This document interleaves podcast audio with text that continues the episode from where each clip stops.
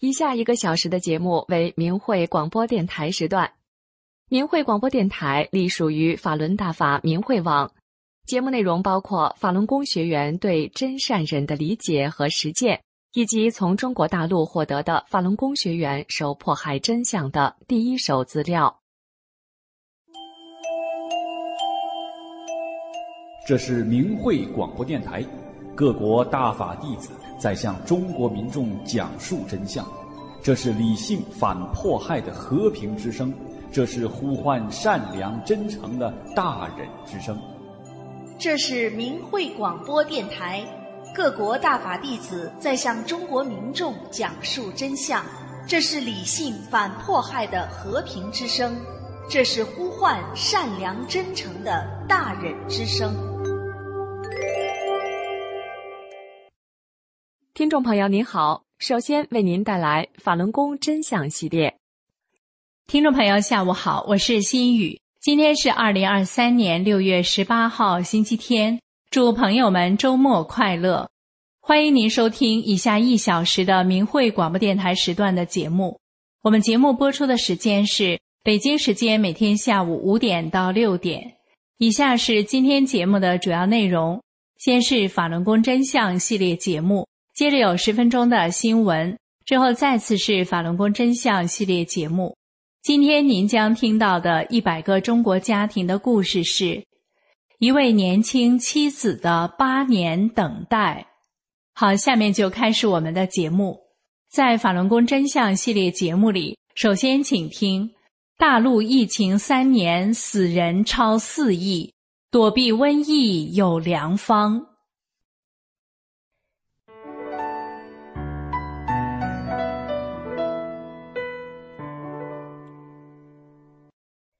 听众朋友您好，这里是明慧广播电台法轮功真相节目。今天为您带来的是大陆疫情三年死人超四亿，躲避瘟疫有良方。据明慧网报道，二零二三年一月十五号，法轮功创始人李洪志大师说：“三年多来，中共一直在掩盖疫情，中国的疫情已经死了四亿人。”这波疫情结束的时候，中国会死五亿人。李大师说，二零零三年 SARS 出现的时候，中国死了两亿人。多年后，中共发现人口减少了，马上放开二胎制、三胎制。二零二一年十二月，国际知名人口学家易富贤估计，中国二零二零年的人口是十二点八亿，而不是中共官方人口普查数据所说的十四点一亿。据美国之音一月十一号报道说，一位生活在美国的北京人八天内失去了五位亲人，一批批中共官员名人死亡，其中包括享受中共省长级待遇的云南省人大常委会前副主任、党组副书记齐山，宁夏检察院前党组书记、检察长胡旭明，中共少将、前训练基地司令员江学福。中国船舶工业总公司前副总经理封炳林等。汉学家、军事家本劳森一月五号在《外交家》英文杂志发文，他在这本主要报道亚太地区的政治社会新闻的杂志里说：“中国人民现在恐怕面临自大跃进以来最大规模的死亡事件。”据河北廊坊某地负责管理火葬场的官员说，北京的人都找到他们。求加班火化他们家染疫去世的亲人。这个官员说：“北京染疫去世的人太多了，火化排号都排半年以后了。”还说不要往外说。这个官员还说：“我们本地的都烧不过来，因为费用贵。廊坊许多农民染疫去世都土葬不火化，但办丧事也要排长队。”听众朋友，趋吉避凶是生命的本能。因为关心您，所以告诉您这些消息。在这个中共病毒严重肆虐的新冠疫情里，您要如何自保并保护您家人的健康呢？在两年前瘟疫刚刚爆发的时候，李洪志大师就在《理性》一文中说的非常明白。文中写道：“但是目前中共病毒、武汉肺炎这样的瘟疫是有目的、有目标而来的，它是来淘汰邪党分子的。”与中共邪党走在一起的人的，听众朋友，所以我们需要的就是真心的退出曾经加入过的中共的党员、团员，或者是少先队员，也就是人们常说的“三退”。退出后，我们就是远离了病毒的危险，然后诚心的多念“法轮大法好，真善人好”这九字真言，这是瘟疫中度大劫、保命的千金良方。现在告诉您三退的方法，您可以找身边的法轮功学员帮忙退，您也可以自己登录大纪元的退党网站，自己声明退出。或者，您还可以把自己退出党团队的声明写在纸上，贴在公共场合。三退用我们的真名或者是小名、化名都可以。神佛看人心。听众朋友，这里是明慧广播电台的法轮功真相节目。以上为您带来的是大陆疫情三年死人超四亿，躲避瘟疫有良方。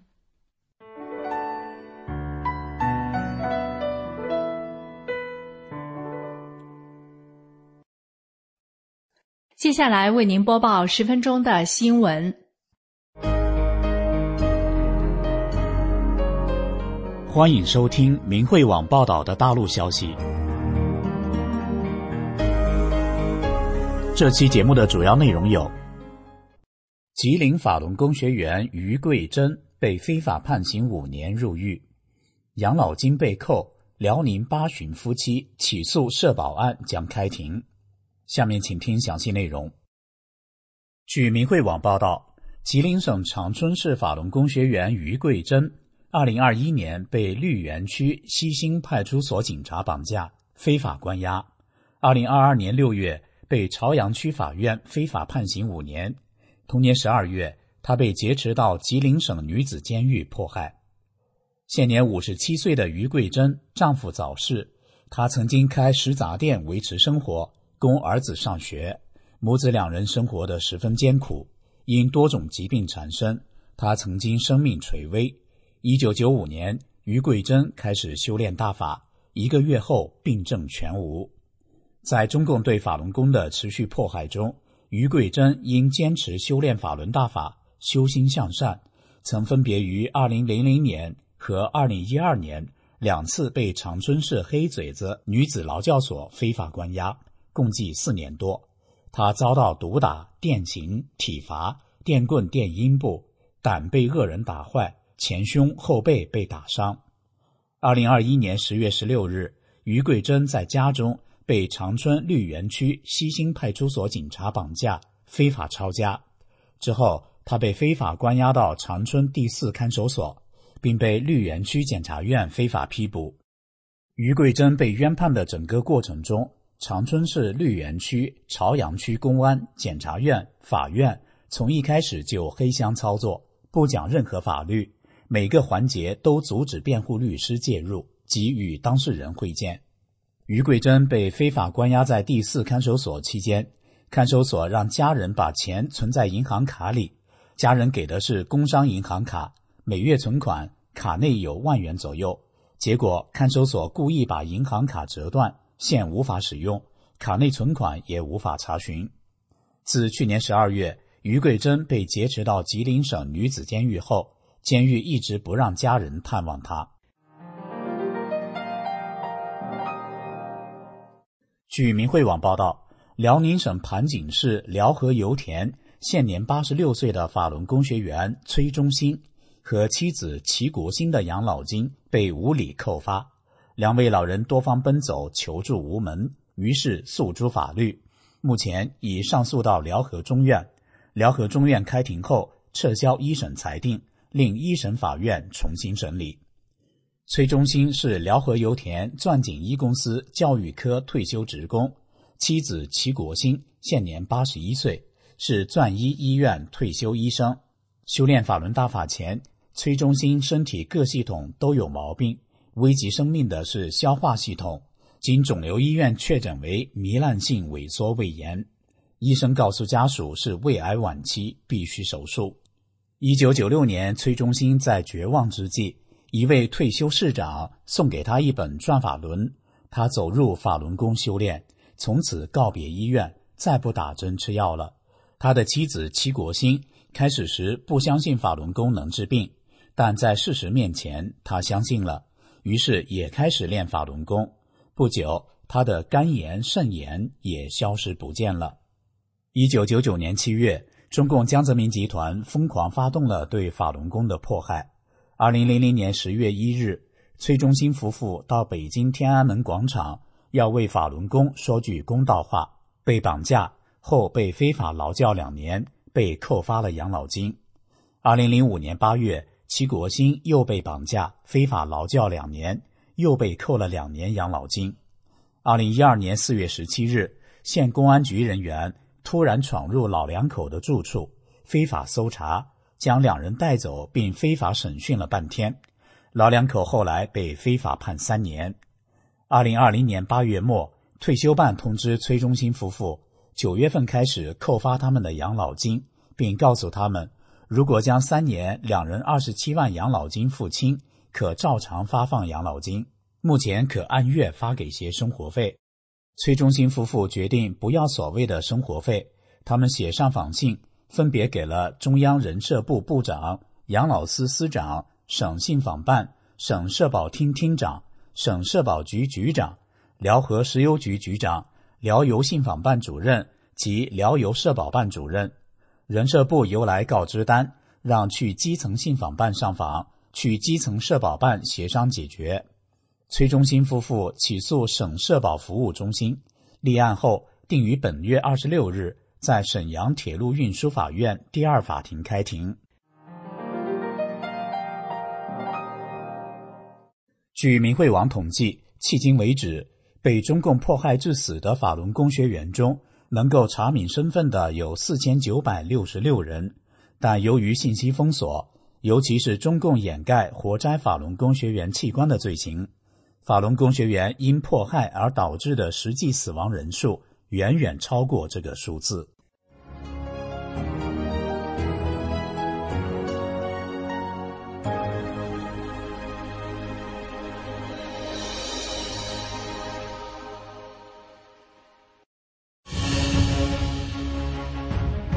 下面是明慧网报道的海外消息。这期节目的主要内容有：印度小镇居民问法轮功学员：“你们什么时候回来？”下面请听详细内容。据明慧网报道，一位居住在印度的西方法轮功学员克里斯蒂娜，经常到印度的偏远地区，将法轮大法的美好带给那些地区的民族。当地的人们总是问他。什么时候再回来？近日，克里斯蒂娜来到位于西孟加拉邦大吉岭区喜马拉雅山腰的米里克小镇。他在那里待了一个多月，并和其他几位法轮功学员一起到访了十三所学校，举办了大约二十四次介绍法轮大法的讲座。每所学校都给他发了感谢信。米里克绿草坪学校给克里斯蒂娜颁发了感谢信和奖状。校长在信中写道：“你向我们的小学生介绍真善忍的价值观，真是令人钦佩。我很高兴看到这样的课程给我们的学生带来的热情和兴奋。学生们不仅能够理解这些价值观的重要性，而且还学会如何将它们应用到日常生活中。师生们不仅了解法轮大法的美好，还了解了在中国长达二十四年的。”对法轮功的迫害和令人心痛的人权状况。后来，每当学校师生在大街上看到克里斯蒂娜时，经常大声喊“法轮大法，法轮大法好”。随着举办讲座的学校越来越多，这样吉祥的话语几乎每天都在克里斯蒂娜的耳边回荡。米里克及周边的许多茶园，很多年前。克里斯蒂娜就希望有一天能在茶园里为工人和他们的孩子介绍法轮大法。令人惊讶的是，在成功举办了几次法轮大法介绍班之后，第三所学校的校长问克里斯蒂娜是否愿意第二天陪他去位于茶园中央的学校分部。很多人将收到的2023年的法轮大法年历、海报甚至传单张贴在了学校的布告栏上。甚至在市政府布告栏上也展示了这些材料，这让克里斯蒂娜感到惊讶。商店、餐馆和镇上的几个地方都张贴着英语和印度语的海报，连米里克的一个警察局以及大吉岭的警察局和地方法院都没有遗漏。克里斯蒂娜说：“有些人真的有一种久别重逢的感觉，而且是相互的，一种深厚而牢不可破的联系，就像在印度其他地区的学校那样，在米里克也是如此。”校长和其他居民自发的倡议，在各自的学校和社交媒体上介绍法轮大法，让更多的人知道法轮大法介绍班，就好像他们都在等待法轮大法。克里斯蒂娜在最后一天实现了在米里克镇的湖上乘船的愿望，船上悬挂着“法轮大法好”的横幅，两位当地人帮他拍下了难忘的乘船照片。就在他离开小镇的前几天的周末，在湖边的广场，法轮大法好的横幅和真相展板展出了两天。西里古里、西金、阿鲁纳恰尔邦、古吉拉特邦和泰米尔纳德邦等印度各地城市的游客看到了法轮功信息，并收到了传单。纳格普尔市的市民说：“纳格普尔到处都在练法轮大法。”最后，让我们共同关注一下三退大潮。在海外大纪元退党网站上公开声明退出中共党团队的人数已达到四亿一千四百六十一万。听众朋友，您正在收听的是明慧广播电台时段。我们节目播出的时间是北京时间每天下午五点到六点。更多节目可以通过破网软件。到明慧电台网站收听，网址是 m h r a d i o 点 o r g。欢迎您继续收听。下面是法轮功真相系列节目，要讲的是惊天黑幕：中共活体摘取法轮功学员器官。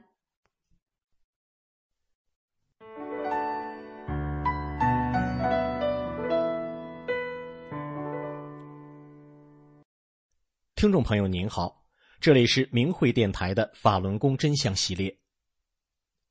中共活体摘取法轮功学员器官的事实真相被披露出来之后，令人感到震惊。善良的人们难以相信，在这个世界上竟然会存在着这么邪恶的事情。然而，根据中国医疗器官移植协会的数据显示，中国在一九九九年之前的五年时间里。有不到两万例器官移植，五年的时间约有一万八千五百个器官移植。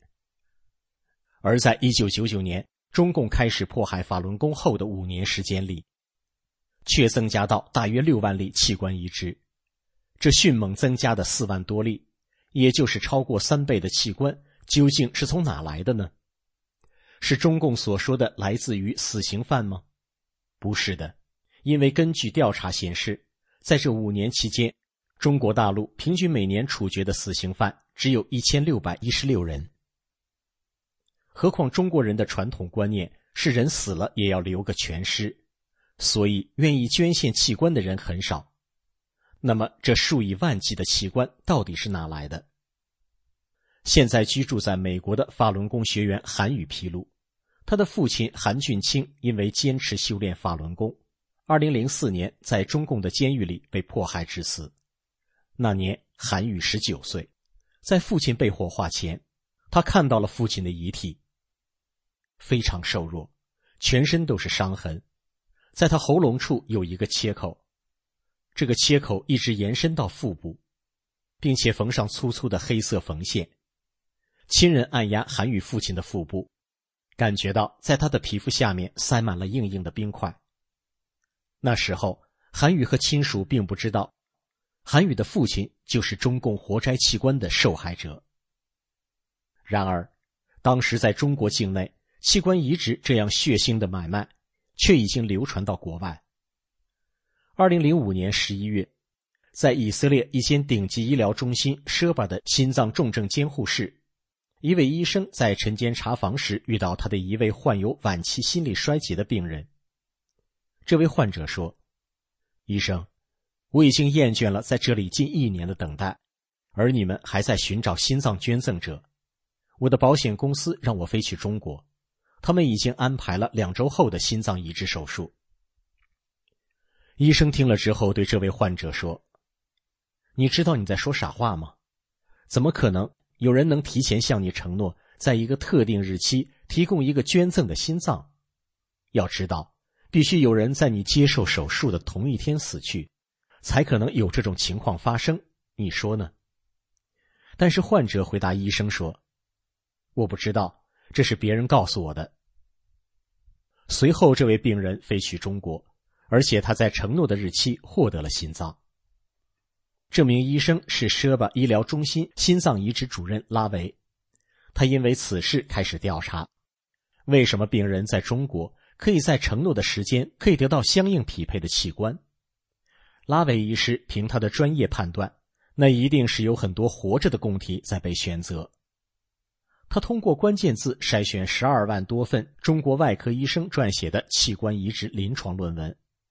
拉维医师找到了中共活体摘除器官的直接证据，证实了中共国家执法机构一直在与医院合作，系统的实施活体器官摘除。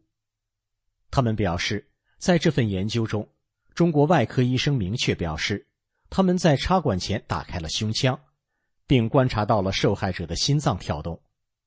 换句话说，这位所谓的捐献者在移植时还活着。而在二零零六年三月初，一名原中共的情报人员指称，在辽宁省血栓中西医结合医院存在秘密活摘法轮功学员器官的事情。这个医院在沈阳市苏家屯区，就是沈阳苏家屯血栓医院。这个医院有地下医疗设施，专门用来活体摘除法轮功学员的器官。随后，这个情报人员所说的事情。也被一名叫安妮的女士证实。安妮说，她的前夫是这家医院的脑外科医生，曾经多次参与活体摘取法轮功学员的眼角膜。后来，她的前夫因为良心上不得安宁，每天晚上做噩梦，最后选择逃离医院。中共活摘法轮功学员器官的邪恶事实自此正式曝光，来自国际社会的调查陆续展开。并且证实此一事实。自中共开始镇压法轮功之后，很多法轮功学员被中共关进监狱后，会遭到酷刑折磨，逼迫他们转化、放弃修炼。对于那些不被转化的法轮功学员，监狱会给他们定期做全面的体检，非常的细致，详细记录他们的各项指标，而其他的犯人却没有这样的待遇。身体健康的法轮功学员，有的被抓进监狱不久就离奇死亡。一般的警察不会允许家属靠近遗体观看，就被送去火化。根据调查发现，中共盗取法轮功学员器官，从1999年开始的零星个案，发展到2001年底的系统性大规模活摘器官。其中，大规模活摘从2003到2006年进入高峰期。中共军队通过独立的后勤系统、武装保卫、交通运输、情报保密、医疗设施，主导活摘法轮功学员器官和移植产业，控制了中国百分之九十八的器官移植源。而面对移植器官买卖的巨大利润，地方也不甘于被军队垄断，纷纷上马。全国各地的医生和联系人在电话里纷纷承认有来自法轮功学员的器官。这些录音提供了确凿的间接证据。参与活摘法轮功学员器官到目前为止，涉及二十三个省市自治区，全中国六百多家医院以及一千七百名医生。今天的法轮功真相节目就到这里。以上为您带来的是惊天黑幕：中共活体摘取法轮功学员器官。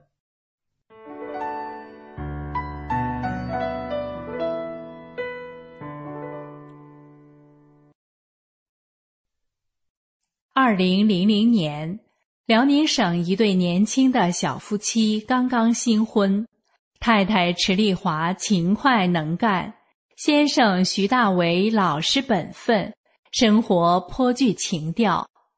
然而，幸福的日子持续不到一年，就被一场绑架给撕裂了。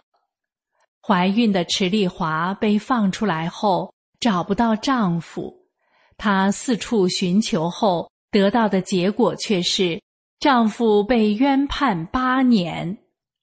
形单影只的她四顾茫然，到底要如何，他才能撑过这八年的分离？八年过后，他们的生活还能像从前一样幸福无忧吗？听众朋友，下面您将收听到的一百个中国家庭的故事是：一位年轻妻子的八年等待。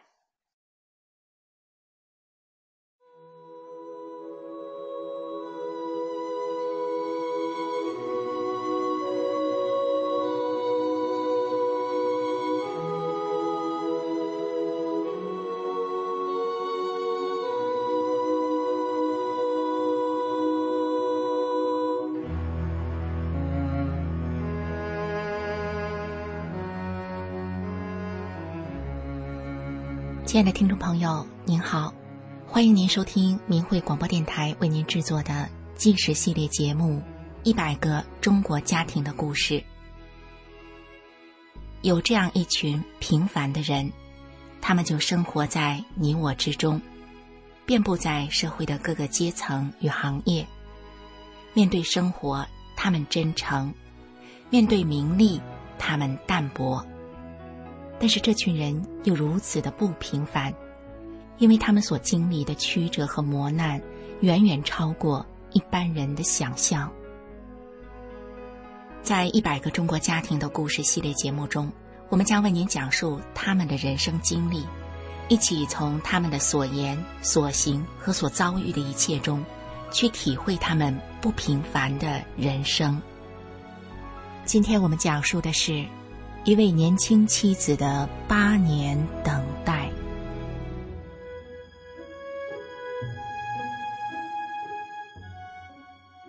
二零一四年四月，清明节刚过不久，辽宁省一个偏僻的小山沟，迎来了一群警察和司法人员。和他们同行的人中，甚至还有两名局长。这样的大阵仗。着实吓坏了许多普氏的村民。这些警察们分成了几个队，挨家挨户的对村民们问话：“有没有在申诉信上签名？谁找你签的名？”在警察的问话中，一个女人的名字被反复的提起。知不知道池丽华在哪里？面对警察们突如其来的审问，有些村民被吓住了。不太敢说话，但更多的村民在听到池丽华的名字后，他们沉默了下来，只说：“我什么都不知道。”池丽华是谁呢？为什么警察要特别质问他的情况？他的故事得从十年前说起。二零零零年，池丽华和她的丈夫徐大为刚刚结婚。徐大为是个老实本分的人，总是乐呵呵的，遇上谁家有什么事情都会帮上一把，是村里头公认的好小伙子。池丽华正是被他的那份热情善良所吸引，才决定和他结婚的。婚后，他们搬离了小山沟，小两口一同搬到了沈阳。徐大为在一家饭店当厨师，池丽华则和亲戚。合伙开了一个干洗店，两人兢兢业业的干活，日子过得明快而充实。池丽华开的干洗店用电量非常大，而市场电费非常贵，一度电要一元钱。干洗店每个月的电费都很多。但有一回，池丽华与合伙人发现，当月的电费少了很多，明显的比过去少了几百元。但他们这个月并没少干活，用电没少啊。他们还纳闷着时，管理所的一个人来说：“你们知道吗？这月电表让我们偷着给调了。”池丽华这才明白，原来管理所的人来他们店里洗衣服从来不给钱，所以想用这种方式弥补他们。了解情况后，池丽华告诉他说：“我是练法轮功的，是修真善忍的，不能这么做。这样做也会害了你们的，这是违法的。我拿钱，请你赶快把这钱给补回去。”有一回，一名顾客带了一套金丝绒的衣服来到店里，洗完后，顾客却是硬挑毛病，说这衣服四百多元，让干洗店赔钱。但实际上，店里的服务是没有问题的，就连干过多年干洗店的人都认为没什么可挑剔的。池丽华好声好气的向客人说明，这名顾客却怎么都听不进去，仍然坚持己见。池丽华的合伙人忍不住跟他争论了起来，双方僵持不下，最后顾客气呼呼的走了，临走还扬言要如何如何的。这时市场管理所的人路过门前，池丽华等人把情况说了。管理所的人说：“这明显是要讹钱，你们不用怕，他再来让他到管理所来，我们给你做主。”不过，当晚下班回来的徐大为知道了这事儿，他对池丽华说：“我们按照修炼人的要求去做，退一步，不要和他一般对待。我们的语气和心态要善，尽量跟他解释。如果还不行，我们就给顾客赔钱。”池丽华听从了丈夫徐大为的意见。过两天，这个顾客来了，池丽华热情的接待了他。结果事情峰回路转，顾客不但不要赔钱了，两人之后还成了好朋友。徐大为和池丽华小两口就是这般不重利益、以善待人的法轮功学员，亲朋好友喜欢他们，尤其是池丽华的丈夫徐大为，更是乡里间交口称赞的年轻人。徐大为和池丽华婚后不久，池丽华就怀了孕。一家两口要变成了一家三口，两人别提有多么的开心了。然而谁也没能料到，孩子还没有出生，小两口就被无情的拆散了。那是二零零一年正月十三日的晚上，怀孕的池丽华和丈夫正在帮姐姐家看店，突然之间，一群警察闯进了店里，先是对徐大为一阵拳打脚踢。之后，随即把两人绑架到看守所，然后将他们分开审讯。虽然池丽华怀有身孕，在审讯室里，两个警察仍猛扇她耳光，还用皮鞋打她的后背，打得她晕头转向，耳中嗡嗡作响，不停呕吐。之后，甚至还让她蹲了一宿，全然不顾及她怀孕的身子。池丽华在看守所被非法关押了二十多天。才终于能因怀孕而保外就医。出了看守所的池丽华，却没能找到她的丈夫。后来得知徐大为被非法判刑了八年，整个审判过程家属没有得到任何通知，而徐大为被判八年刑期的理由，说着他印了法轮功的真相资料。挺着大肚子的池丽华。经常到看守所和监狱要求探视自己的丈夫，但都遭到警察和狱警无理的拒绝。池丽华完全无法得知徐大为的任何讯息。遭到狱方阻拦下，池丽华和徐大为小两口再见面就是七年后了。在徐大为入狱的几个月后，池丽华就生下了一名女儿，取名为徐新阳。原本期待一家三口的幸福已被剥夺，只剩下强忍伤心的妻子，还有襁褓中懵懂无知的女婴。徐新阳渐渐长大了，从牙牙学语、蹒跚学步，长成了仰着头看人的小娃娃。他没有见过自己的爸爸，小小的脑袋瓜里却充满了各种疑问：爸爸是谁？他长得什么样？亲戚邻居告诉他，说：“你爸爸是个好人。”徐新阳的疑惑就更深了：“我的爸爸是个好人，好人为什么会被关在监狱里呀？”然而他的问题没有人为他解答。七岁那年，徐新阳和妈妈一起来到了监狱，他被妈妈牵着手，走啊走啊，一直走到了一名非常消瘦的男人的面前。这个陌生的男人看见他们，消瘦的脸上立刻绽开笑容。徐新阳虽然才七岁，却也意识到了这个男人是谁。眼前这位自己第一次看见的陌生男人，正对着自己伸出双手，想要抱抱自己。但是当时的徐新阳却害怕的躲开了，他把自己藏进了妈妈的怀中。这次会面，不只是父女俩的第一次见面，也是徐大为和池丽华夫妻分别七年来唯一一次重逢。当时小小的徐新阳自然不会知道。这个错失的拥抱，日后会成为他的终生遗憾。徐大为被非法判刑了八年，为什么他的妻子、女儿却一直到了第七年才和他相见呢？在徐大为坐牢期间，他曾被警察秘密转移到四间不同的监狱。一开始，池丽华和家人还能接到监狱打来的电话。但是，当徐大为被转到东陵监狱后，池丽华就接不到任何消息了。虽然池丽华坚持着每个月都去监狱，要求见她的丈夫，然而每次的拜访，狱警都要求池丽华和徐大为的亲友辱骂法轮功和法轮功创始人，否则就不让他们见人。有时，狱警又会说徐大为正在接受严管，不能够探视。因此，池丽华每次的探寻结果都无疾而终。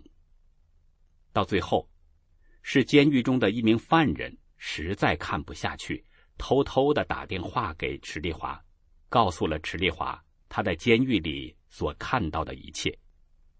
这名犯人说：“监狱警察指使其他犯人用针扎徐大为的手指头和脚趾头，用电棍电。”把他用五马分尸的姿势绑紧了，捆在床上，还用抹布堵住嘴，不让喊出声。犯人还说，徐大为被狱警折磨得上不来气，还被监狱医院诊断出胸膜炎、半腔积水。他实在是看不下去了，才决定打电话告诉池丽华。听到这些消息。震惊而担忧的池丽华立即向监狱提出要求，让徐大伟保外就医。没想到监区长郭宝元和其他管教却对家属说谎，说：“你们放心吧，徐大为人挺好的，我们会照顾他的，他身体很好，有什么病我们会给他治疗。”这些狱警嘴上说着冠冕堂皇的话。同时，却又阻拦着池丽华，硬是不让亲属与徐大为相见，甚至连池丽华给徐大为拿的东西也不让拿进去。没办法探视丈夫，池丽华无法亲眼确认徐大为的安危。在焦急煎熬中，一个偶然的机会，她有了这次与丈夫徐大为会面的机会。池丽华带着丈夫不曾见过的独生女儿。一起去会面。七年过去了，徐大为被迫害的很是消瘦，但他并没有被苦难折磨给击垮，不论是精神状态、思维和说话方式，都还是很正常。这对池丽华还有亲朋好友来说，在漫长的焦急担忧中，无疑的是稍微松了口气。之后。又等了一年的时间，八年的时间到了，池丽华终于盼来了徐大为刑满出狱的日子。那一天是二零零九年的二月三号，池丽华连同家人一起来到东陵监狱接人。但他们一见到人时，却简直不敢相信自己的眼睛。仅仅一年的时间，徐大为却变得头发花白、骨瘦如柴。而且目光呆滞，不认识家人了。徐大为他才三十六岁，正当盛年呢。池丽华当即问说：“人怎么这样了？他怎么变成这样了？”但是没有人回答他。徐大为出狱那天，八岁的徐新阳是待在家里等着妈妈接爸爸回家的。但是那天幼小的徐新阳没想到，自己会看到一个瘦到只剩皮包骨、眼神空洞的爸爸，跟他上次见到人完全不一样。回到家的爸爸一个人蹲到了屋子里的墙角，一动也不敢动。徐新娘看着妈妈守在爸爸身旁，妈妈柔声的不停的告诉爸爸，说：“到家了，别怕，到家了，别害怕。”在妈妈劝了半天后，徐新阳方才看到，爸爸在妈妈的陪伴搀扶下，慢慢的坐在了床上。这个时候的徐新阳，依然不敢靠近这个模样的爸爸，而爸爸也没有像上次一样张开他的双臂，想要抱抱自己。从监狱被释放回家的徐大为无法吃东西，他整日不停的咳嗽，却连吐痰的力气都没有。不止如此，他的身上有多处遭受电击的伤痕，显然是被电棍给电出来的。他的手脚浮肿，臀部的皮肤居然是黑紫色的，肌肉都坏死了。在池丽华的悉心照顾下，徐大为时而清醒，时而糊涂。在徐大为清醒时，他赶紧抓紧时间和家人说：“监狱给打针，打精神病药，关黑屋，打我，用拳脚打。”出狱后的第十一天，池丽华将丈夫送到医院抢救。医生对她说：“已经不行了，心脏衰竭，验血时抽不出血，皮肤僵硬无弹性，这种身体不是一天两天造成的，早已错过了医治时间。”两天后，徐大为含冤离开了人世。当徐新阳回想起爸爸时，他发现除了七岁时短暂的一面之外，他剩下的就是这残酷、充满苦痛而不忍目睹的十三天。他没有得过父爱，却永远的失去了父爱。七岁那年错失的拥抱，永远不能弥补。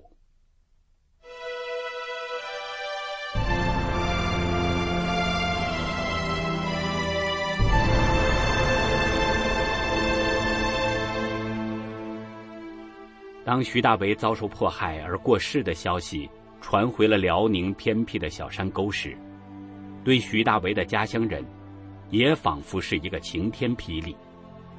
乡里公认的好小伙子，徐大为死了。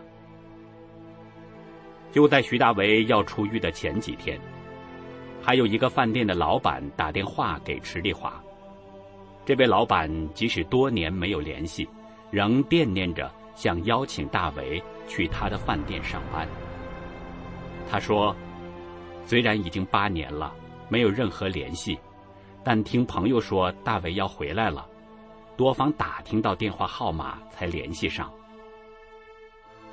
这位善良的、让人惦记的年轻人，出狱不到两星期，人就没了。他才三十六岁呀。一名家乡的嫂子哭着跟池丽华说：“我听说大伟要回来了，我就买了排骨放在冰箱里，我要煮的烂乎乎的，等着他回来吃。可是，我怎么也不相信这是真的。”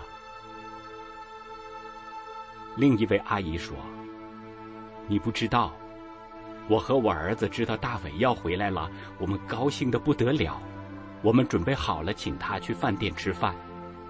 可谁想到是这样？我和我儿子哭了不知多少次。也有人说，我自己的儿子，我都没这么牵挂过。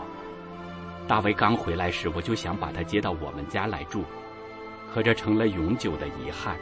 我连他最后一面都没有见到，我想起来就难过。徐大为去世一周后，史丽华和小叔徐有为以及亲友们一起去东陵监狱讨个说法，而且还有两车的乡亲自发的跟随他们。他们到了监狱，监狱派出两名人员来应付池丽华一行人，但这两人回答不出家属们的疑问，而且这两人还拒绝透露他们的姓名和职务。最后，两名狱警对家属说：“下周二三肯定给答复。”下周三，按照狱方约定的时间，一行人又来到了监狱门口。没想到这回。大家不仅没有得到答复，相反的，监狱却派出狱警驱赶池丽华和陪同的乡亲们。对此，池丽华年迈的公公忍无可忍，老人悲愤的对着狱警们说道：“我儿子才三十多岁就被迫害死了，我儿子没了，我要找你们说话。”于情于理，都交代不过去了。狱方不得不把池丽华和他的小叔徐有为领进了监狱办公楼。在办公楼里，池丽华给狱警们看了徐大为生前最后几天的照片。照片中的徐大为闭着眼躺在床上，光裸的上身，一根根的肋骨清晰可数。池丽华问：“徐大为被迫害成这样，为什么不事先通知家属？”为什么一年不让探视？在证据确凿的照片前，狱警们仍然百般抵赖，但他们的说辞却语无伦次，自相矛盾。一会儿说徐大为在东陵监狱期间一切正常，没有病，给他看什么病？一会儿又说，如果我们不把他送进医院打针，他死在我们这儿多麻烦。一会儿又说。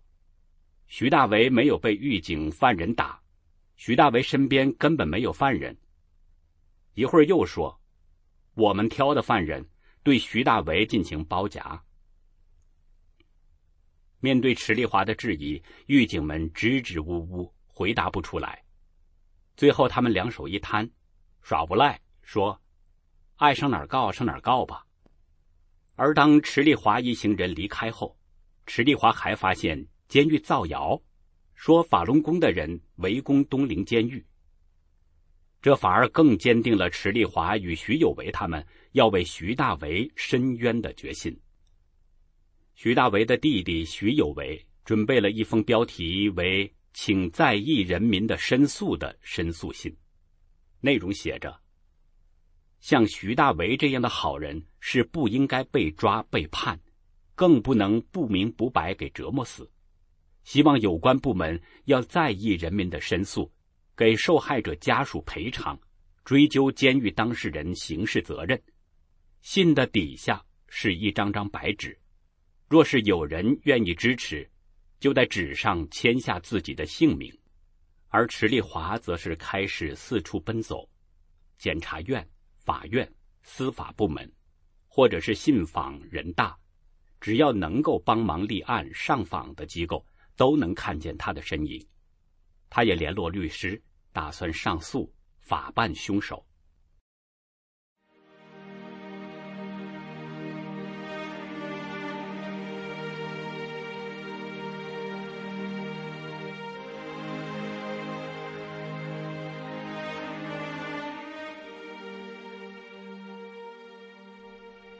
三月份的辽宁，天气还是非常寒冷。但严寒的气候挡不住人心的温暖。徐有为准备的“请在意人民的申诉”的申诉信，获得乡亲们的支持。一位邻居大爷离开家中的暖炕，顶着低温也要去帮助征迁。有人义愤填膺地说：“这么好的人，因为练法轮功就被监狱折磨成这样。”六七十岁的老大爷签完名后说：“让我签一百次，我也签。”还有一名沈阳的老板，为了做生意，正巧路过，了解情况后说：“我得签，这个事儿，我得支持。”曾经徐大为善良的笑容，温暖了他周遭人的生活。如今这些人也要用他们的善意来暖化三月的片片飞雪。三天内，申诉信上就收集了三百七十六个人的实名签名，其中有很多人是一人代表全家的，实际想签名的人更多。这封代表着家乡父老心愿的联名申诉信，引起了政府部门的注意。但这份注意力所带来的后果，却不是百姓们期望的沉冤得雪，而是警察大阵仗的进到山沟里，对村民们展开调查。二零一零年四月七号，清明节刚过不久，两个警察在村书记的带领下来到徐有为家，他们用。到书记家唠嗑为借口，将徐有为骗到了村书记的家。村书记家还有三人，一个是县公安局长，一个是县司法局长，还有一个是英峨门镇政府的人。徐有为人一到，他们就开始对他进行了一系列的询问。他们威胁徐有为，说：“你知道不？”你们这是违法，这都够判刑。徐有为并没有被他们吓住，他慢言慢语的反问说道：“违法？违的是哪条法？如果你们家里的亲人遭到这样的情况，你们就无动于衷吗？”而就在徐有为被审问的同时，村民们。也收到了警察挨家挨户的调查。警察们分成了几队，挨家挨户的对村民们问话：“谁找你签的名？你认识徐大伟吗？”最后来一句：“你不要参与这事儿。”因为事情来的突然，有些村民被吓唬住了，不敢吱声。但也有勇敢正义的乡亲说：“怕啥？”不就签个名吗？实话实说，好就是好，人没了，剩下孤儿寡母，能不帮吗？在警察的盘问中，不仅问申诉信的事，还对池丽华的情况问得很细。警察们问了池丽华的住址、电话，甚至连高矮胖瘦、年龄、户口都想要知道。但是，每当警察问起池丽华的情况，乡亲们都回答说：“什么也不知道。”当警察进到山沟里盘查乡亲时，独自一人在外地各个机关部门讲徐大为的遭遇，要求立案的池丽华，当时并不知道村子里发生的事情。当时池丽华找遍了政府机关，但都没能成功申诉立案。他同时也找遍了许多律师事务所，千辛万苦的。他终于找到了一名敢于接案的正义律师。然而，这名正义律师王景龙接案后，随即被叫到省司法厅训话，他的律师证遭到扣押。这间律师事务所全所上下都得写检查。王律师直接被威胁，要求把他和池丽华签的合同作废，不准帮池丽华进行诉讼。尽管自己丈夫含冤而死，家庭因此支离破散；尽管在申冤的过程中遭到许多不公平的对待，甚至攻击，但当池丽华得知联名申诉信引来调查后，他在明慧网发表了一封公开信。他的信里没有愤怒，也没有怨恨。他在信中写道：“我现在心里感恩。”远远大于我内心的痛楚。在此，我要感谢那些曾帮助过我的好人，感谢那些给予我同情和安慰的人们，感谢那些在强权下敢于为我发出正义声音的人们。这些声音，也不仅为我个人在申冤，其实也有利于司法社会公正，有利于公民共同维护权利，而且。仍然善意的抱着相信政府的期待。听众朋友，一个社会中冤屈是否能够被平反，正义是否能够伸张，虽然不能弥补已经破碎的家庭，但却能避免更多的家庭遭受支离破碎的命运。让正义得以伸张，于国于民都大有好处。二零一三年，在徐大为去世四年后，池丽华和女儿徐新阳，因为不堪忍受警察的骚扰与抓捕，两人逃离中国，最后辗转到了美国。在美国，池丽华与徐新阳母女俩仍然为徐大为伸冤。仍寄望这个社会是一个正义得以彰显的社会。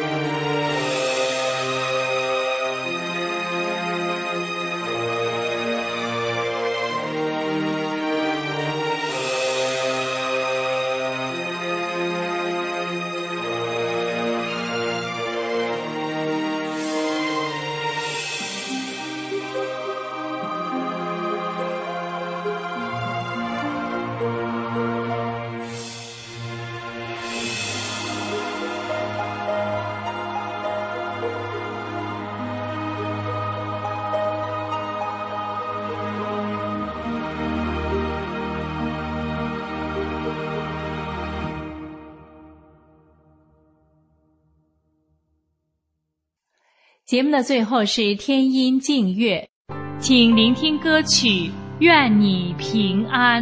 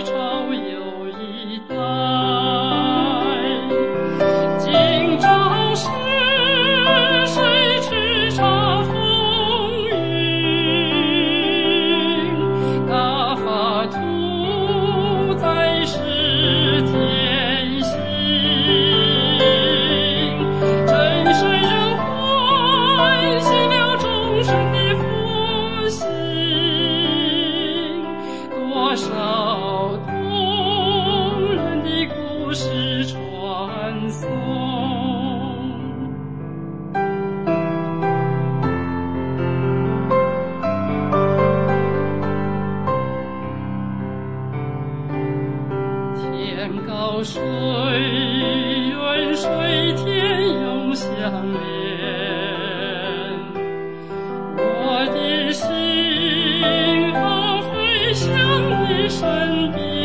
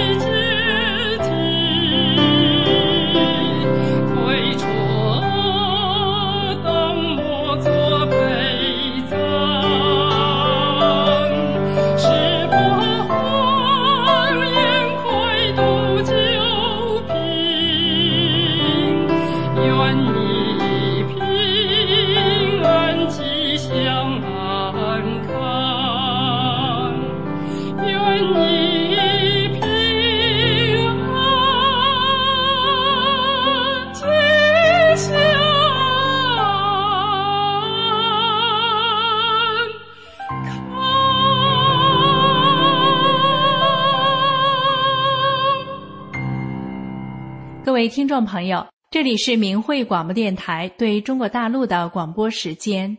我们的收听时段是北京时间每天下午五点到六点。更多节目可以通过破网软件到明慧电台网站收听，网址是 mhradio 点 org。今天的节目到这里就结束了，非常感谢您的收听，明天同一时间，我们空中再相会。